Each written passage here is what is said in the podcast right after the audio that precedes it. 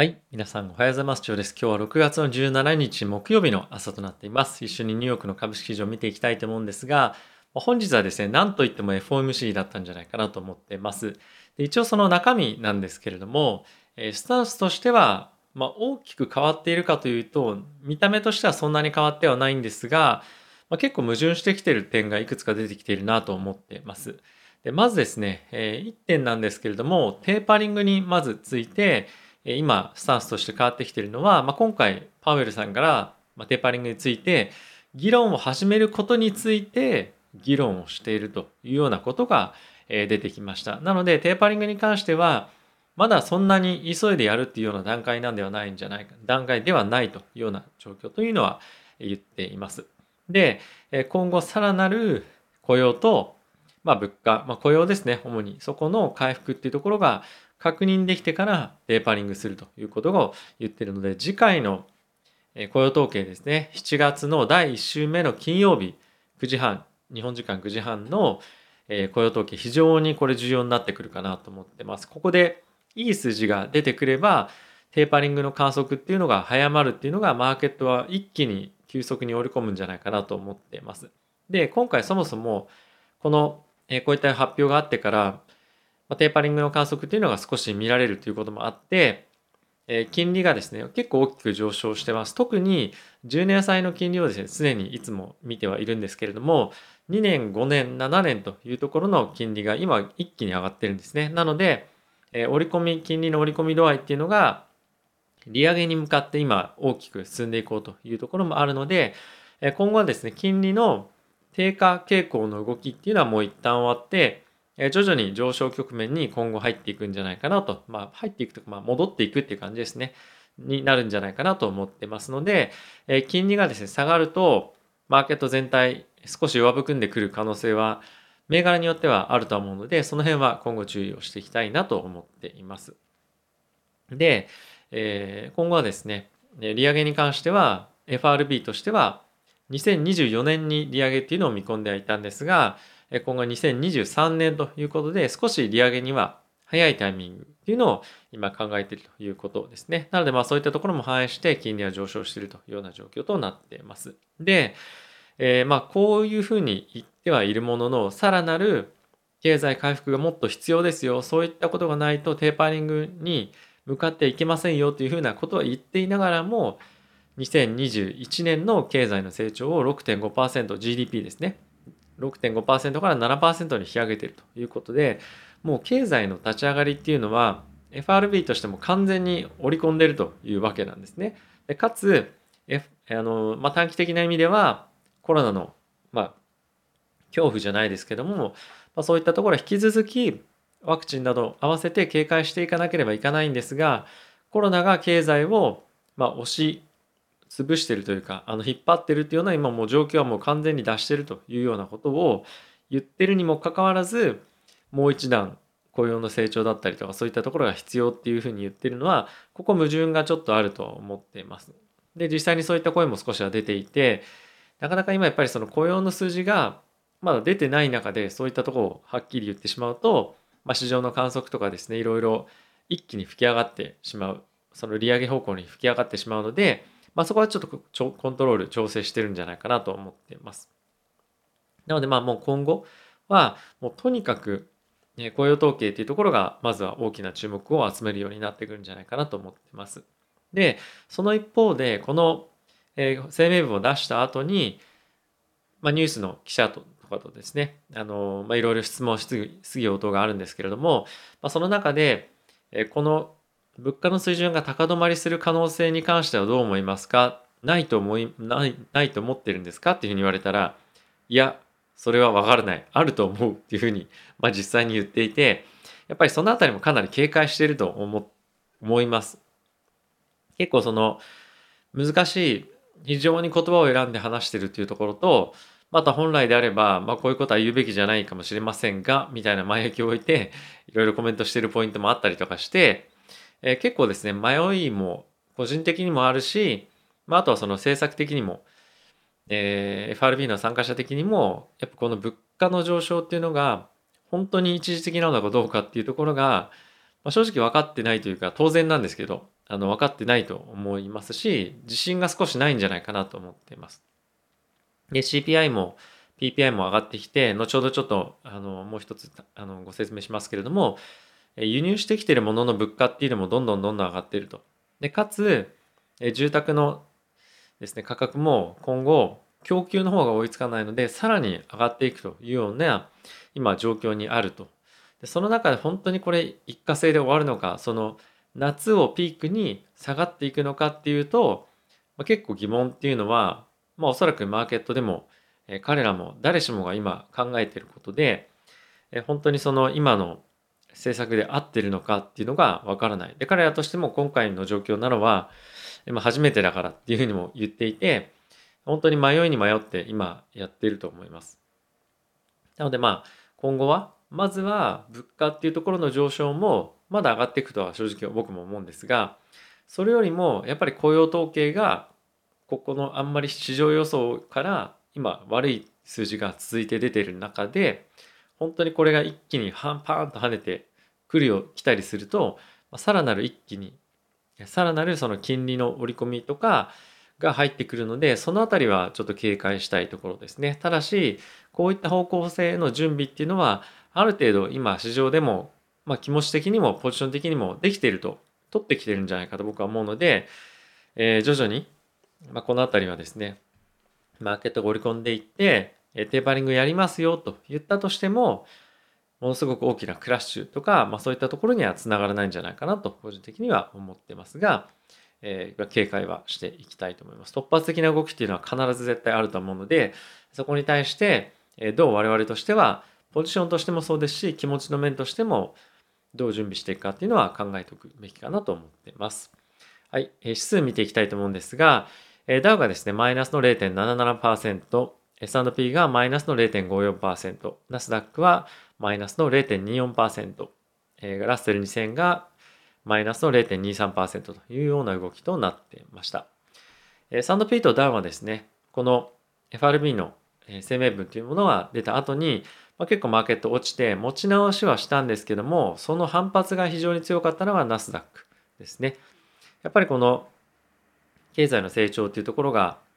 えー、まあ、見込んでいく中で、えー、テーパリング金利っていうところが結構警戒されてはいるんですがやっぱりここある程度も織り込んでるんじゃないかなっていうところがやっぱりこのナスダックの反発に少し見れるかなと個人的には思っています。で昨日なんですけどもえセクターで見るとえ金融っていうところとコンシューマーっていうところが強かったです。で、金融はマイナスではあったんですけれども、やはり金融上、金利上昇っていうところが今後見込める。ただし、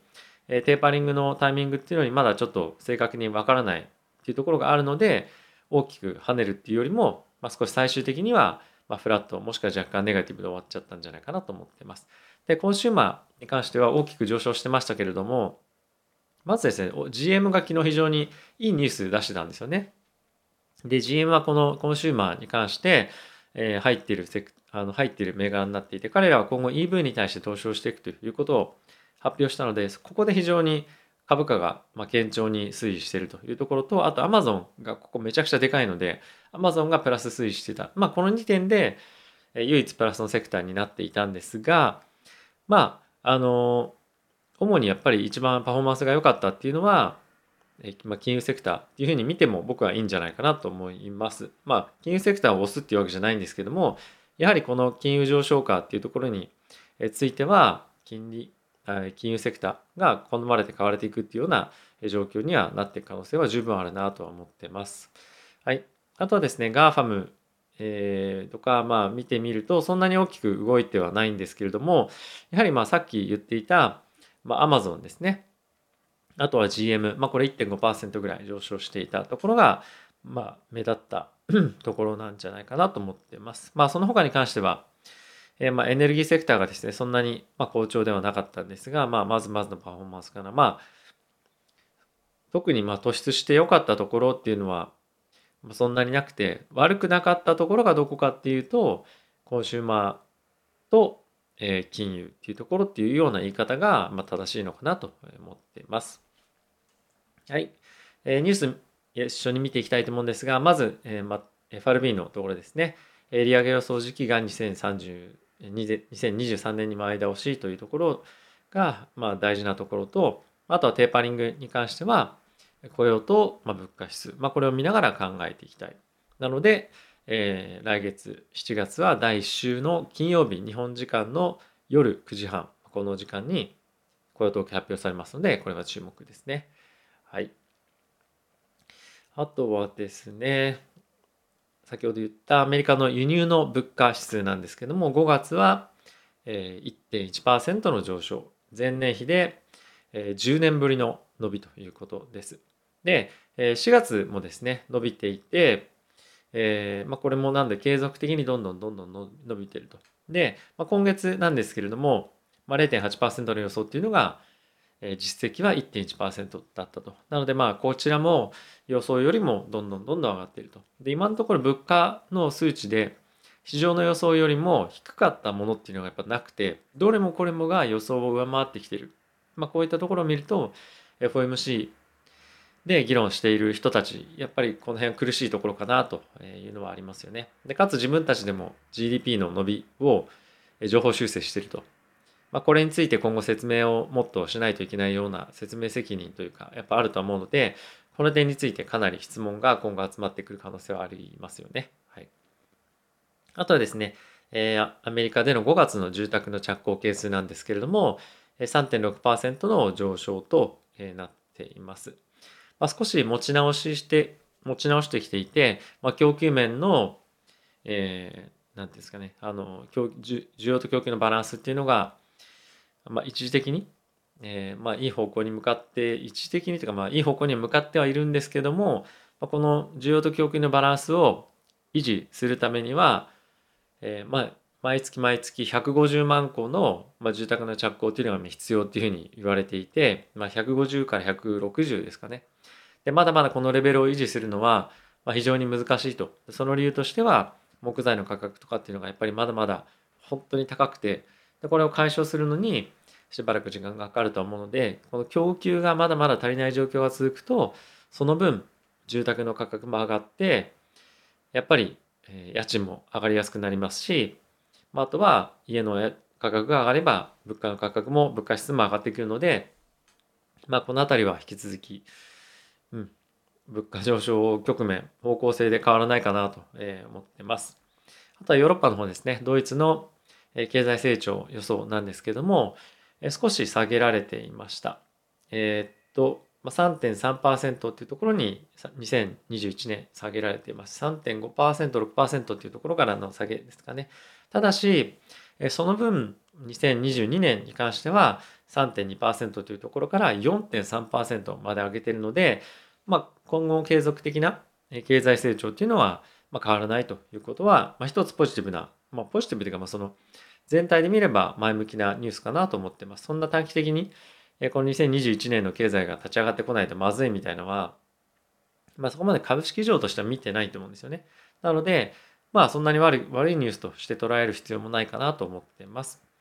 はい、あとは GM ですね。先ほども言ったように、EV に対しての、もしくはその自動運転というところに対しても今後投資を拡大していきますよということを発表していました。で2025年までに350億ドルの投資をするというふうなことを言っていましてで昨年に発表した計画では270億ドルだったので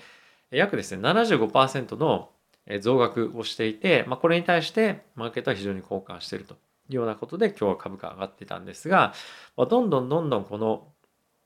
えー、自動車業界に対してま、しっかりと投資が行われていく。で、かつ新しい分野にっていうのは、ま、非常にいいことだと思うんですよね。アメリカの業界、アメリカの経済では非常にこの自動車っていうところも大きな産業であるということもあるので、このあたり非常に期待したいなと思ってます。であとは彼ら実際に自分たちでもバッテリーを使う、バッテリー工場を建てたりとか、まあ今まで結構輸入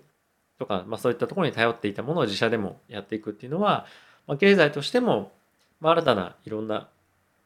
技術者っていうところが必要になってきたりすると思いますし、あとは海外のメーカーにこういったところ全部頼るっていうところよりも、やっぱり国内でやっていくっていうところの方が経済活発化しやすいと思うので、まあ、そういった意味でもポジティブなニュースかなと思っています。まあ、非常に長期の話ではあると思うんですけれども、はい、この辺りは、まあ、いいニュース引き継ぎ出てきてるなという感じですね。はい、まあ、FOMC 終わって今後マーケットをどうするか我々もどうしていかなきゃいけないかっていうのは、え、考えるべきだと思うんですけども、まあ、昨日の動きを見てみるとやっぱり今後金利の上昇っていうところを見て銀行株入れておくかどうかっていうところは一つやっぱり、まあ、皆さん結構考えたりするところかなと思うのとあとはこれ今後思ったよりも、え、金利の上昇がその中央銀行としても上げていくタイミングが早くなってくる可能性は十分あると思います。それは2022年に利上げをするどうだとかっていう話よりも2023年2024年でそういったところの利上げを今後織り込むかどうかっていうところが注目だと思うんですよね。やっぱりその米国債の2年5年7年っていうところの金利が昨日ぶわっと大きく上がっていった中でその辺の期待っていうのは非常に高まっていくと思います。はい、なのでまあこの物価上昇金利上昇っていうところでテックどうなるかっていうのは一つ注目だと思うんですがナスダックの動きを見てみるとそのあたりもある程度織り込んでいてでかつ経済の成長に対して利上げが行われたとしてもそれに耐えうるようなファンダメンタルを今、えー、テック銘柄は持っているもしくは今後つけていけるっていうような自信の表れだったんじゃないかなと思っています。なのでやっぱり、まあ、今のところ、まあ、動きを見てみる限り、テックに関しては、まあ、今後も強い動き見せてくるのじゃないかなと思うので、比較的個別株の中ではテック銘柄を中心にやっぱり入れていくっていうのが僕はいいのかなと今回改めて感じました。もし皆さん、え僕と違う意見だったり、まあ僕もそう思いますみたいな感じであればですね、え皆さんのご意見、えコメント欄に書き込んでいただけると非常に、え嬉しいです。え今後も継続的にこのような形でニュースの配信、えマーケットの指標の配信していたいきていきたいと思いますので、えー、ぜひチャンネル登録、ベルボタンも押していただけると嬉しいです。ではまた次回の動画でお会いしましょう。さよなら。